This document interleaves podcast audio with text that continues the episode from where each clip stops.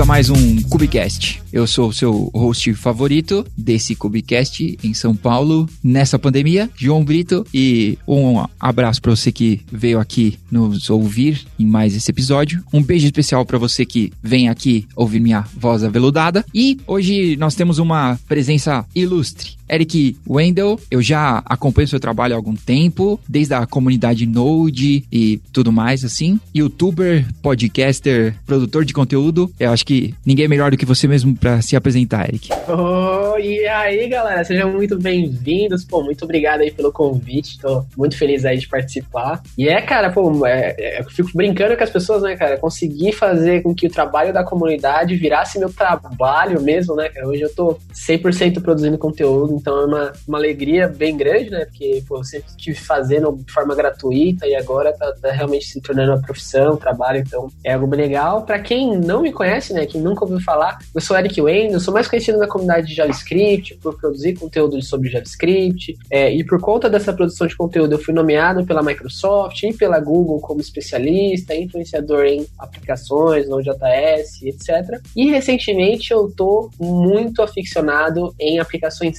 serverless, né, que é o nosso papo de hoje. Também lancei um treinamento aí bem bacana sobre aplicações serverless para quebrar vários paradigmas e a gente evitar de gastar um monte de dinheiro desnecessário.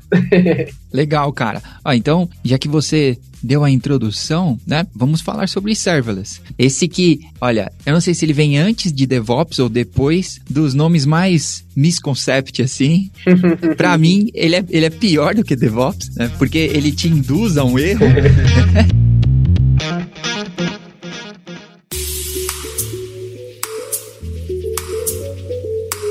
Bom, primeiro, primeiro uma, uma visão holística, ou talvez bem astronômica aqui, do que, que é serverless? O que, que seria serverless para você em, em palavras simples? Bom, é, é, justamente o que você falou. Primeiro de tudo que as pessoas elas confundem bastante esse nome, né? Pô, serverless, pô, não existe mais serverless, não existe mais servidor. Não, na verdade, só vai estar tá rodando em outra máquina, né? Não vai estar tá rodando mais no seu computador. Mas para quebra de paradigma, né? Serverless é, é, o paradigma que a gente fala, pô, a gente só vai pagar pelo uso, a gente não vai ter que trabalhar mais com infraestrutura, então essa configuração de auto-scaling ou a configuração, o objetivo é cada vez mais usar serviços de terceiros para evitar ficar construindo coisa na mão. Então ninguém constrói mais autenticação na mão, ninguém mais fica configurando auto-scaling de banco, ninguém mais fica ali fazendo várias e várias conexões, a gente só se preocupa com a lógica do negócio, a gente coloca na plataforma e ela se vira para escalar. Mas mas aí é brincadeira total, né? Se, se a gente vai escalar, o auto-scaling só é legal quando a gente tem dinheiro infinito, né? Se nosso cartão de crédito é limitado, o auto-scaling ali talvez não seja tão legal. Seja sempre legal estar tá monitorando tudo isso.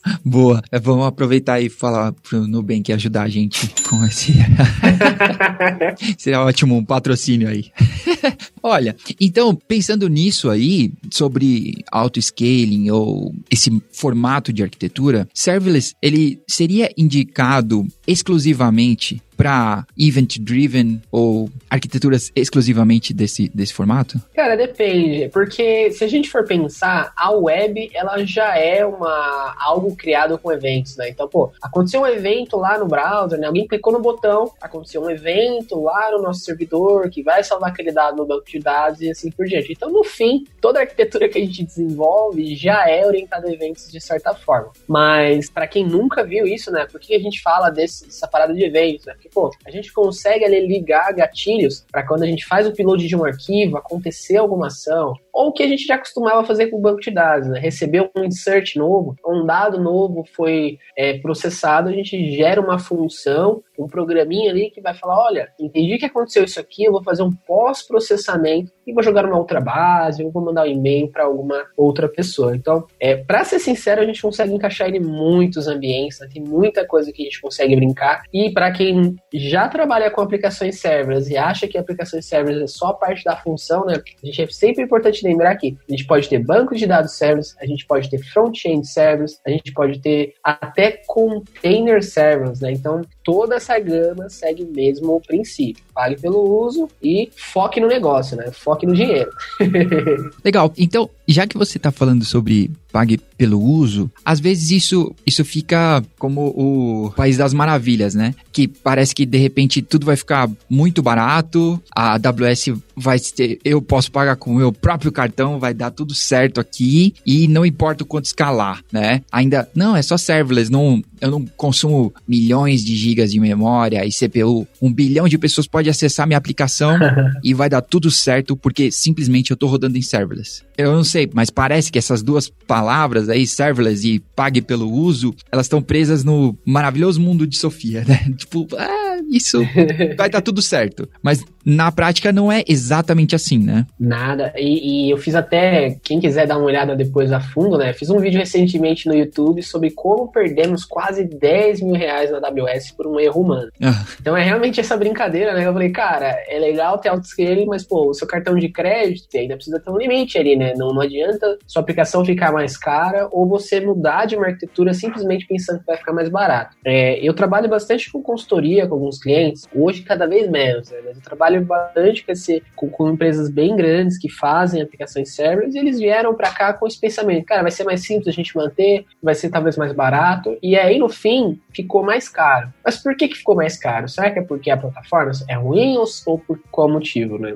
O que eu vejo é que a forma que a gente vai para um paradigma é diferente. Por exemplo, você vai subir uma aplicação lá no seu servidor ou no Kubernetes, né? Você já tem ali o contexto do container. Então a gente já fala, olha, esse aqui pode ser o recurso, se ele precisar de mais recursos, cara, pode colocar, a gente limita ali no máximo, só que a gente já tem mais ou menos a noção de quanto a gente vai gastar no fim do mês por conta do valor da máquina, né? Então a gente paga ela mensalmente pelo tempo de execução dela, então fica mais fácil de metrificar isso. Já em aplicações sérias, a gente fala, olha, o primeiro milhão de requisições que você for usar vai ser gratuito. Só que a gente tem que é, olhar a letra pequena lá na painel da AWS falando para você que você paga pela quantidade de requests e pelo tempo usado em, em computação.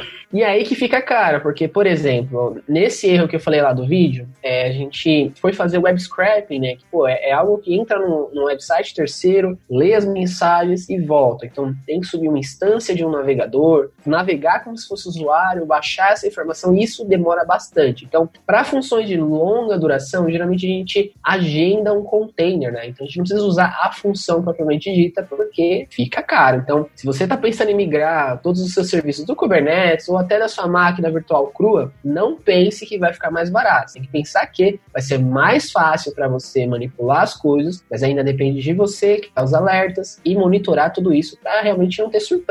Acho que isso funciona com qualquer coisa, né? Não dá para simplesmente, né, adotar uma nova, um novo framework de, de deploy assim e simplesmente joga lá e vai tudo dar certo. Com certeza, com certeza. E, e é um dos maiores erros, né, cara? Se a gente for ver, é, por exemplo, eu, eu vim lá do AspNet, né? Então lá na minha época era o AspNet Web Forms. A promessa era, pô, ninguém vai precisar codar agora um monte de componentes, você clica e arrasta os componentes. E aí, quando a gente ia pra web, a gente tinha páginas que demoravam muitos segundos para conectar, caíam em Black Friday, a gente tinha vários e vários problemas, mas porque venderam uma simplicidade, mas a simplicidade ela vem junto com outros problemas, né? Uhum. Que é, é, uma, é uma brincadeira que eu faço com as pessoas. Não adianta você. Quando você vai desenvolver software, você tem pelo menos uma lista ali de 100 problemas. Quando você vai para o bare metal, né? Que chama a máquina virtual crua, instala o Linux do zero. Você tem ali dos 100 problemas, você vai tentar resolver 30 desses problemas total do software. Às vezes o resto você nem está por dentro do que está acontecendo. Então, quando você vai para uma aplicação serverless, esses 30 problemas que você teria que fazer na mão lá na VM, você não vai ter que fazer mais, porque a plataforma já resolveu para você. Só que o resto dos 70, você nunca nem tinha ciência, ou talvez você nunca achou que aquilo era prioridade. Só que esses 70%, como eles não estavam claros lá na outra abordagem, eles fazem você gastar uma fortuna e talvez você não ter o sucesso que poderia usando esse tipo de aplicação. Então, você acaba não você acaba ganhando alguma, alguns benefícios, mas agora você tem que olhar um pouco mais duro para outras para os outros problemas que estava ignorando antes. Né? Acho que essa é a parte mais difícil de software. Tá. Olha, então tem uma pergunta polêmica, se as outras foram simples.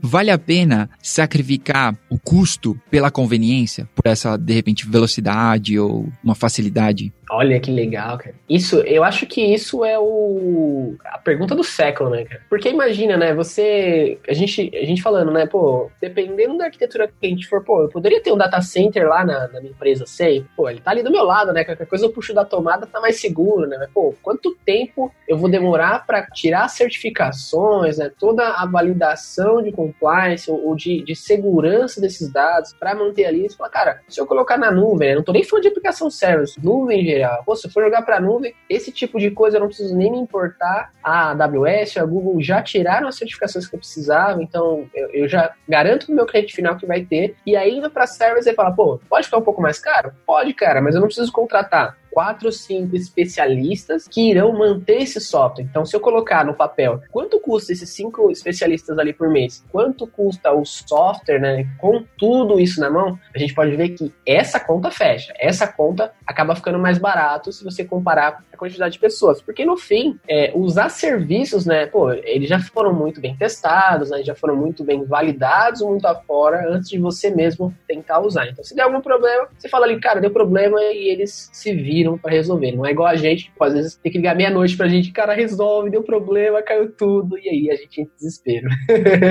Falando nisso, talvez no mesmo assunto ainda, sobre o lock-in que o serverless parece, né, e aí eu tô falando de uma visão completamente completamente leiga ou parcial, que um, um lock-in parece que você é obrigado a abraçar algum lock-in com serverless, que você ou você vai lá pro Lambda da AWS e aí vendeu a alma, ou você vai pro, pro serverless de qualquer outro provider aí, ou então uhum. você vai manter um dentro do seu Kubernetes aí, sei lá, um OpenFaz ou alguma outra plataforma do tipo. Então, isso é um, é um mito mesmo ou não? Você vai ter que abraçar um lock-in de serverless, assim como você abraça uma linguagem, né? No final das contas, existe sempre um lock-in. Você tem que escolher bem qual é. É, vou, vou dar minha experiência, né? Não, não tô nem batendo em pedra, mas a maioria dos clientes que eu trabalhei, eles trabalhavam em ambiente AWS e eles falavam, cara, lock-in pra mim já era. Não, para mim já tô lá, cara, porque toda a minha infraestrutura tá lá, meu banco tá lá, para mim migrar agora vai ser difícil. Mas eu, Eric, hoje, se fosse, pô, CTO de uma empresa, começando, eu falo, cara, eu tenho que pensar que amanhã a AWS pode alterar o, código-fonte dela, ou ela pode, de repente, é, virar casaca mesmo e falar, olha, eu vou cobrar o dobro de todo mundo. O que, que a gente pode fazer para resolver né,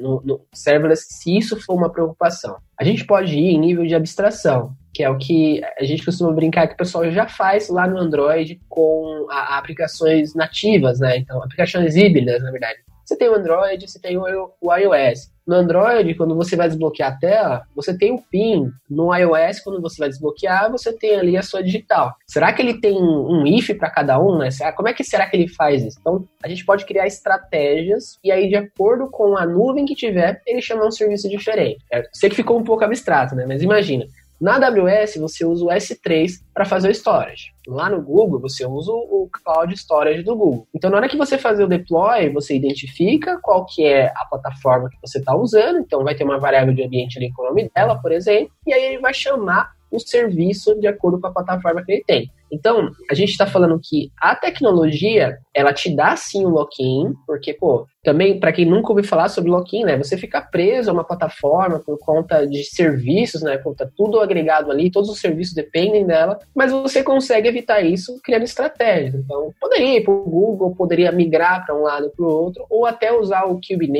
ou o PinFast, como você mesmo disse. Mas, baseado na experiência que eu tive com esses clientes, hoje não é uma preocupação de ficar preso uma plataforma. Na verdade, é o contrário. Eles querem cada vez mais que a plataforma esteja pronta, olhando, né? Porque a AWS, por exemplo, ela fornece alguns uh, arquitetos, né? E, e, aí você pode marcar uma reunião e falar: olha, eu estou pensando em fazer esse esse software aqui. O que, que você acha desse serviço? E ele vem e ajuda esses clientes falando: olha, isso aqui está errado, olha, isso aqui tem um serviço melhor, ou melhor, cara, a gente está desenvolvendo um negócio que pode ajudar vocês e, e pode chegar. Então, eu acho que é, é pôr na balança. Você quer ter dor de cabeça para fazer isso? É mais alguma coisa que você precisa manter. Mas ao mesmo tempo você tem que pensar, pô, mas talvez amanhã é, meu software custe caro e aí eu queira migrar de tudo de uma vez. Então, essa decisão acho que vale muito do negócio, né? É, é bem complicado.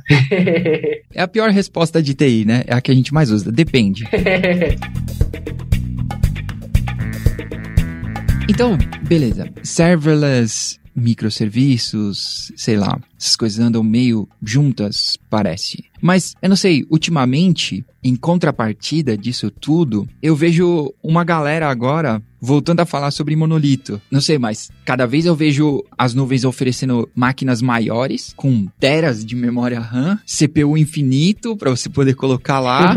na própria Kubicon, algumas semanas atrás, duas eu acho, os caras na Kubicon falaram, falando sobre monolito. Ah, pessoal, para, por favor.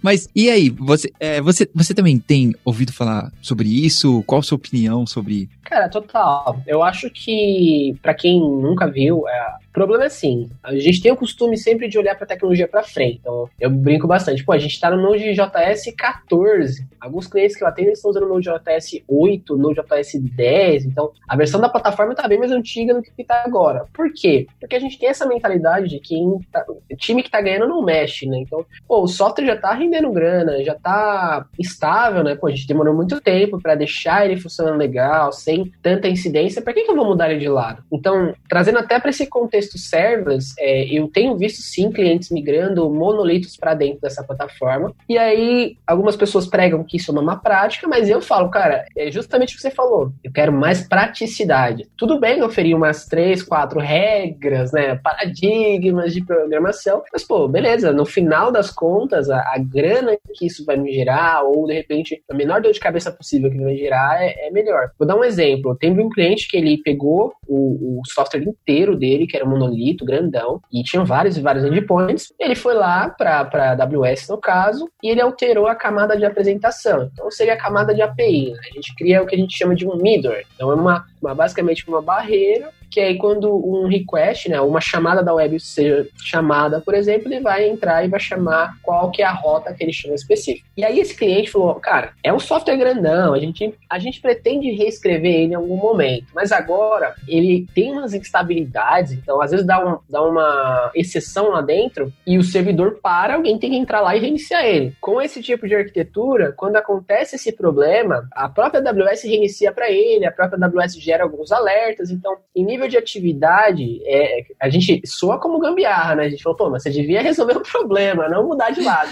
mas para o cliente foi o que ele conseguiu fazer mais rápido para entregar para o cliente, né? Então, uhum. a gente vê que não dá para matar os monolitos, cara. É, na minha opinião, cara, não faz sentido você. Eu já vi cliente chegar para mim, cara, eu quero sair do Java, eu quero ir pro Node. Eu falo, mas por que, que você quer fazer isso? Ele, ah, cara, porque eu tô vendo que o mercado tá indo nessa linha, porque é um time que tá. Por que, que você vai fazer isso? Você. Não, porque Java é uma porcaria. Um abraço pros javeiros. um abraço pra galera de Java.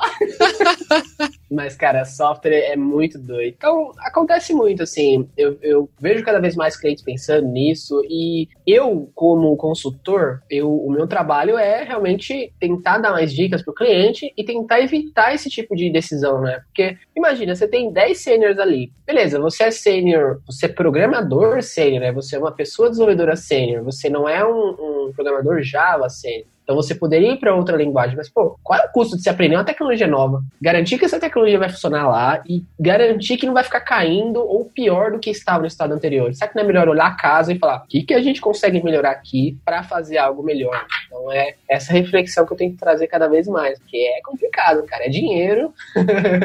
é verdade. E, inclusive, muitas vezes, às vezes isso fica meio, talvez mais evidente no mundo de startup ou de empresas pequenas, eu vou chamar assim, que o time to marketing, né? Às vezes numa empresa muito grande isso fica meio mascarado, mas time to market para uma empresa pequena pode ser vital, né? E eu até brinco, né, cara? Porque a gente sempre tem essa coisa do imediatista, né? Eu não sei se as gerações passadas, elas tinham essa mesma, essa mesma coisa de, cara, três meses tem que estar no ar, um mês a gente tem que lançar o MVP, tem que sair e vai de qualquer jeito. É, aplicações serverless têm ajudado nesse tipo de coisa, tipo, cara, ó, é, agora você não vai precisar de um SRE, cara. Pô, o cara não vai precisar configurar o Terraform, subir o, o, o Kubernetes aqui, configurar tantas máquinas. É você pegar seu código JavaScript, só API, subir lá que vai funcionar. E aí vem a grande ilusão, porque o cara não monitora, não, a pessoa né, não monitora, não cria alertas, e aí ela tem a surpresa no final do mês que ela gastou três vezes mais, porque, ou pior, né? Ah, vamos fazer primeiro e depois a gente testa, depois a gente refatora. Essa é a pior coisa que a gente tem hoje em software. Ninguém volta. Pelo menos a minha experiência. Né? Eu fiz até um vídeo no YouTube sobre essa, essa coisa. De galera falou, cara, vamos fazer de qualquer jeito. Quando a gente resolver isso aí, quando a gente colocar o pessoal para trabalhar aqui no nosso sistema, a gente volta e, e trabalha ainda numa V2, né? A gente nem vai mexer na V1 mais. E isso nunca aconteceu. Então, é bem complicado. Débito técnico nunca é pago, né? É, então, cara. E é uma ilusão, né? É, mas assim, ó, aí é talvez uma outra discussão que, que eu, eu, sempre gosto de provocar. Eu acho que a culpa de software ser assim so, somos nós desenvolvedores, somos nós de tecnologia. Porque a área de negócio, ela não tem ideia o que, que é um debit tech. Para ela, é, é, é, tipo aquilo, cara, você consegue chegar desse poste até o outro poste em um minuto? Aí você fala, mano, não dá. Aí você corre e você chega em um minuto. Aí fala, pô, você chegou, mano, mas como é que você foi? Você foi dando cambalhota. Será que você vai conseguir dar cambalhota toda vez? Então, essa visão a gente não tem. A gente tem que começar a mostrar pra ele, cara, uma coisa é a gente fazer o negócio de uma vez, é, é funcionando redondinho, outra coisa é a gente fazer de qualquer jeito para entregar e não conseguir manter depois. Porque aí o custo é muito mais alto, né? Eu já passei por vários projetos que deram errado, cliente satisfeito e, cara, milhões de reais na lata de lixo, né? Infelizmente foi complicado. Eu queria aproveitar, a gente coloca o link do seu canal aqui. Eu assisti dois dos seus vídeos já. Legal. E pelo menos, olha, eu não sou desenvolvedor e eu consigo acompanhar. Então você que não é desenvolvedor, assista. E você que é desenvolvedor, quiser ser obrigado. Encontrar desenvolvedor que não, não sabe, não consegue trocar duas palavrinhas sobre isso é complicado, né? Fala mais um pouquinho sobre esse projeto seu, de, do treinamento e para o pessoal conhecer um pouco mais. Bacana. Bom, para quem é, é, nunca trabalhou com aplicações servers, né, é, a gente sabe que essa coisa do, de vender a historinha feliz não funciona, né, cara? Não funciona na vida real. E eu sempre falei para as pessoas, cara, a gente tem que fazer coisas que a gente consiga ter manual de referência. Então, que eu, que eu costumo brincar, né? Esse negócio de fazer um curso ali, ah, vamos fazer um, animal, mamífero, faz esse, esse, tipo de exemplo, e aí você vai para a vida real, acaba que você não consegue encontrar um, um contexto tão grande. Então, nesse curso de aplicações eu, eu tentei juntar todo o meu conhecimento, né, toda a experiência que eu tive nos meus clientes e colocar ali, criando vários e vários projetos. Então, eu fiz até algumas brincadeiras, né, como as pessoas falam, ah, aplicações servers não é para isso e para aquilo. Então eu fiz questão de criar projetos para provar que sim, a gente consegue resolver esses problemas que as pessoas não conseguem resolver. É claro que é impossível colocar tudo que eu queria dentro desse treinamento, então eu tenho feito as aulas adicionais no YouTube, né, mostrando mais coisas e os alunos vão interagindo cada vez mais. É, e para quem quer saber mais, né, sobre toda a produção, de como a gente está fazendo, tem o meu canal no Telegram também, se vocês quiserem dar uma olhada depois. No meu canal do Telegram eu vou mandando todas as, as novidades, o que está acontecendo e até algumas coisas que eu estou fazendo. Tipo, cara, recebi um e-mail muito doido aqui de um cliente, ou deu alguma treta muito doida, como é que eu fiz para resolver? Porque eu sempre tento falar, pô, o quanto mais eu compartilhar meu conhecimento agora, as pessoas não vão precisar passar pelo que eu passei. E, consequentemente, se elas fizerem a mesma coisa, né, elas aprenderem e compartilharem, as próximas pessoas não vão precisar passar pelos mesmos problemas. E aí a gente só vai evoluindo, né? É assim que o ser humano evolui. legal, legal. Eu vou colocar os dois links aqui, então o do Telegram também. Show, show, show. Para o pessoal poder entrar. E pra gente gente, pra gente finalizar, acho que as recomendações da semana, é meu quadro favorito, então, diga lá, Eric, uma recomendação pro pessoal se divertir. Cara, eu tenho. Aí é outro lado, né, cara? Eu tenho, tenho estudado bastante música, né? Então, quem, quem curte bastante canais de música, gosta de aprender música também, eu tenho feito bastante coisa no, no Fica Dica Premium lá no, no YouTube também. Pô, tem sido meu, meu side project na, nas horas vagas pra, pra limpar o cache, né? Boa. E na Netflix, na Netflix eu, eu, tenho uma lista, né, cara? Tem bastante coisa que eu tenho visto lá, mesmo na, na madrugada mesmo. Vejo os mais clichê, né? O Breaking Bad, brasileiro também, pô, a série do Castanhari lá, vixi.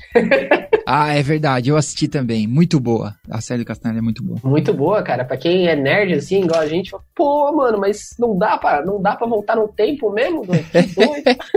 legal, legal. Da hora. Olha, eu também tenho uma recomendação. Não é um, um lançamento, o filme, mas Se eu não assistir, é um lançamento para mim. Então, é o filme. Eu ia falar que é o, é o filme da Lady Gaga, né? Mas na verdade é o Stars Born Nasce uma Estrela. Se eu não me engano, tá no Prime Video, quase certeza. Mas acho que é, o, que é o do, um dos filmes mais tristes que eu, que eu já assisti nos últimos tempos, assim. É um filme muito triste, muito triste. A Lady Gaga, ela tá linda nesse filme, tá de parabéns, assim, mas fica difícil concorrer com o Bradley Cooper. O, o cara é muito, muito bonito mesmo. Mesmo todo sujo, bêbado, com cabelo de sebo, nossa, mesmo assim o cara ainda é muito gato. Então, vale a pena, é um ótimo filme, tá? A história é boa, os dois destroem, a Lady Gaga canta demais, né? Então esse filme é muito legal. Minha recomendação, Nasce uma Estrela, vale a pena. Um filmaço. Eric, mais uma vez, muito obrigado pelo seu tempo, cara. Muito obrigado por ter compartilhado com a gente aí. Pô, eu que agradeço. Muito obrigado a todo mundo que, que, que tá assistindo aí também. Não deixem de mandar pros amigos também, pô, saber outras formas de fazer software, né? Pra gente bater bastante nas pessoas, para as pessoas pararem de fazer cagada em produção, assim como a gente faz.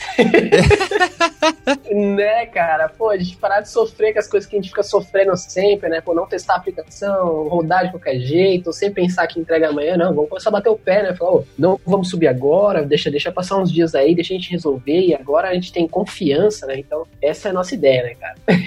Legal. Quanto menos gente usar Java, esse mundo vai ser um lugar melhor. Tenho certeza, tá bom? 2020 de repente foi escrito em Java e por isso que tá essa porcaria. provável, provável. Muito obrigado pelo papo, cara. Muito obrigado mesmo. A gente se vê por aí, pessoal, e até o próximo episódio.